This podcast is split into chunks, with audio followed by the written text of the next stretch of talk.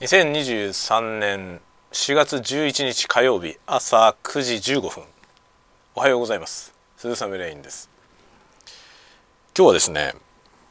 なんと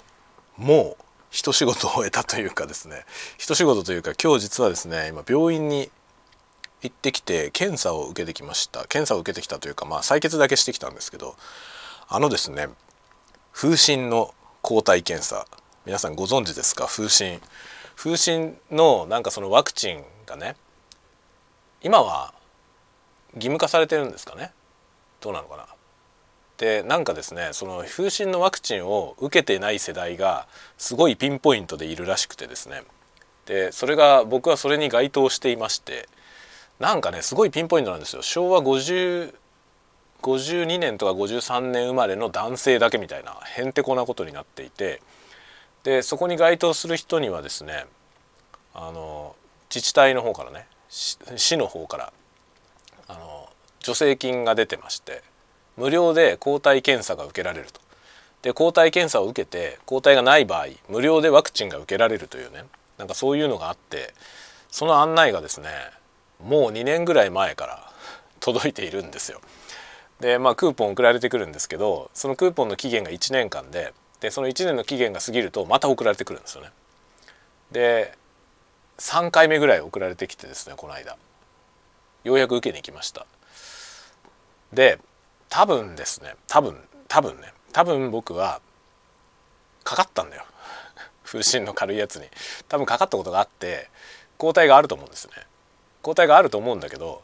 あの多分正式に検査をしたことがないのでこれが送られてくるのでちょっとねちゃんと検査をまあ、せっかく無料でやってくれるっていうし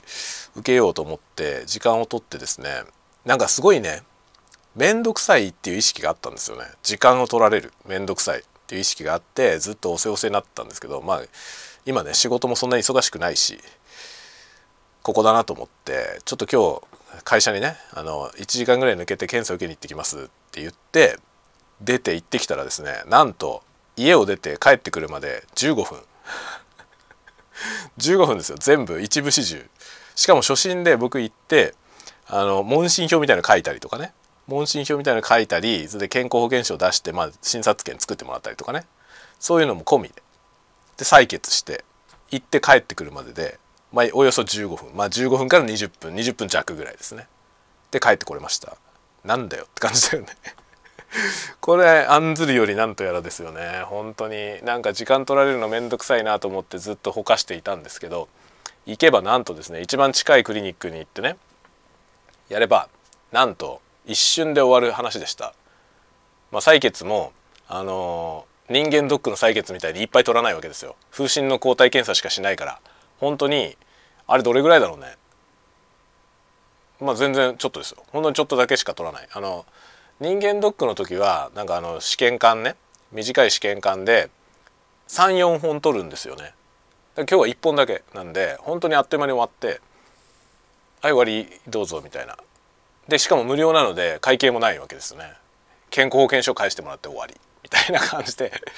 で結果は来週出ますのでまた来てくださいみたいなこと言われて終わりました。っていうことでねなんと行けばよかったねもっと早く。と思いました。すいませんって感じです。札幌市すいません。せっかく行政がクーポンをくれていてあれもねコストかかってますからねクーポン送るだけでも。ね悪いことしたなと思います。2年ぐらいほかしていてやっと行きましたんでクーポンも今までねもらった分のは全部無駄になっていて申し訳ないなと。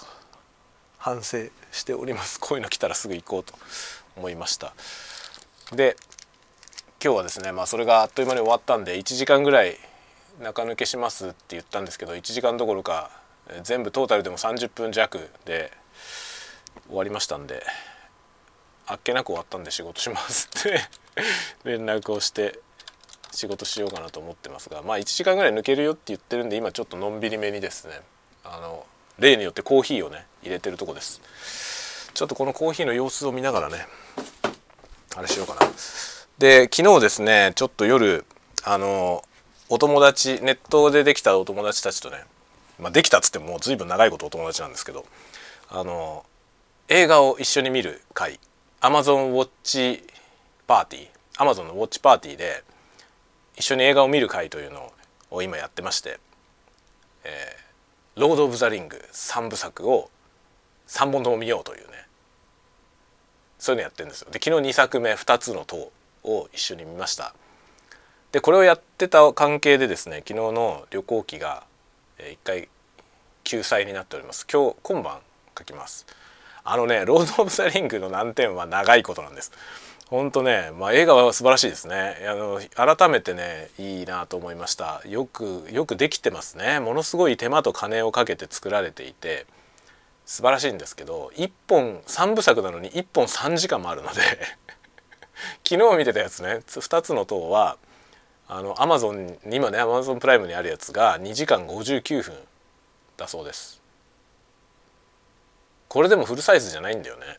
なんかディレクターズカットだっけ？なんかあるんですよね。エクステンデッドバージョンみたいなやつがあってそれはもっと長いらしいですね。すごいそのね「ロード・オブ・ザ・リング」めちゃくちゃ好きな人が主催してやってるのでまあ何ていうのかなそのね普通誰も知らないようなね裏話をめちゃくちゃ解説してくれるのよ。でそれを聞きながらというかそれをなんかチャットで見ながら映画を見るんですけどこれはねもうなんだろう格別の面白さがありますね。もちろん映画はね僕はあの映画は映画館で見るのが一番いいと思いますよ。ね、それは何より一番いいと思いますけど映画館で見るのとは全然違う面白さがあるよね。特にこのウォッチパーティーみたいなのですごい詳しい人のまあ要はコメンタリー聞きながら見てる感じなんですよね。でも音声じゃないからさそのチャットで文字で出てきてそのね解説してくれてそれ見ながら音声はちゃんと映画の音声を聞けるわけですよ。これはめっちゃいいよね。なんかその DVD に入ってるコメンタリーとかって副音声なんでその副音声聞いてるとメインの音声聞こえないじゃないですか。そういうなんかねそれよりなんかちょっと違う面白さありますね。コメンタリー的な楽しさが文字で見ながら。で映画の本編はちゃんと本編のね音をちゃんと楽しんでで音についても説明してくれるんでここの音楽がねこうだとかなんかそういう話が出てきたりねでそれであのもう物好きたちが集まってみんなで見るわけですよ。これはなんか格別の楽しさがありますね。まあ、こういうのなんかねやると面白いなと思いました。マトリックスとかで僕が解説しながら見るやつやろうかな 僕マトリックスオタクなのでマトリックス大好きなんですよねまあ昨日見てた「ロード・オブ・ザ・リング」にもエージェント・スミスのヒューゴ・ウィービングが出ていましたね。ヒューゴ・ウィービングって俳優大好きですね僕。最近あんまり映画に出ないのであの舞台やってるみたいですね。あんまりだ舞台でやられるとね見に行けないからねそうそう簡単には。なのでちょっとヒューゴを見る機会が減ってしまってるんですけど是非映画に出てほしいですけどね。あのこの間の新しいマトリックスマトリックス・リザレクションズもヒューゴはオファーを受けたらしいんですけどあのちょうどね撮影のタイミングで、まあ、舞台に出ているらしくてそのタイミングだと舞台に出てるから出らんないっていうことで言ったらじゃあいいって話になっちゃったらしいんですよね。ヒューゴなんだから待ってばよかったんじゃないって思うんだけど撮影のタイミングの方をずらして待ってもよかったんじゃないってちょっと思いましたけどね。マトリックスはねものすごく予算もあるんであの別にスケジュールをさちょっとね、まあ、重要な俳優に合わせてずらすぐらいのことはできんじゃないのって思ったんですけどまあだから多分そのヒューゴのポジションはあまり重要ではないという判断になったんでしょうねもったいないですね。リザレクションズにぜひヒューゴ・ウィービング出てほしかったしまあ本人も出たかっただろうなと思いますねエージェント・スミスは多分ね彼彼にとってもすごく大事な役だと思うのでやりたかっただろうなと思い思ったりね しながら、まあ、邪推にすぎませんけどそんなこと思ったりしました。とかね。とかとかですよ。でまあヒューゴ出てましたね。ロード・オブ・ザ・リングものすごい存在感ですよね彼は。あのね顔が特徴的なんだよねヒューゴ・ウィービングは。いい顔ですよね。僕大好きなんですよ彼の顔。彼の何が好きかって顔と声ですね。顔と声がめちゃくちゃ好きですね。エージェント・スミス最高ですよね。エージェント・スミスのあの存在感。まあ彼じゃなかったら全然なんかねマトリックスのなんか映画の魅力のなんだろう半分っていうと言い過ぎだけどどうだろうね。40%ぐらいはヒューゴなんじゃないかな。って思いますね。なんかキアヌが別の人だったとしても成立するような気がするけどヒューゴが別の人だったら成立しないよね。っていう気がするんですよ。それは勝手な僕のね意見だけど。まあヒューゴ・ウィービングは大好き本当に。V4 ベンデッタとかもあの全然話題になりませんでしたけど好きで見に行きましたね。ヒューゴ・ウィービングまあ久しぶりに昨日ロード・オブ・ザ・リングで見て。面白いですね彼は。特徴的な顔でインパクトがあります。で何より声がいい。で昨日その見ながらも話したんですけどあの悪い悪魔のね悪魔じゃないや魔法使い。悪い方の悪悪魔というか、ま、悪い方の魔法使い白の魔法使いの役でクリストファー・リーが出てるんですけどクリストファー・リーの声も素晴らしいですよね。クリストファー・リーは本当にもう亡くなったよね確かね。すごいもう僕はあの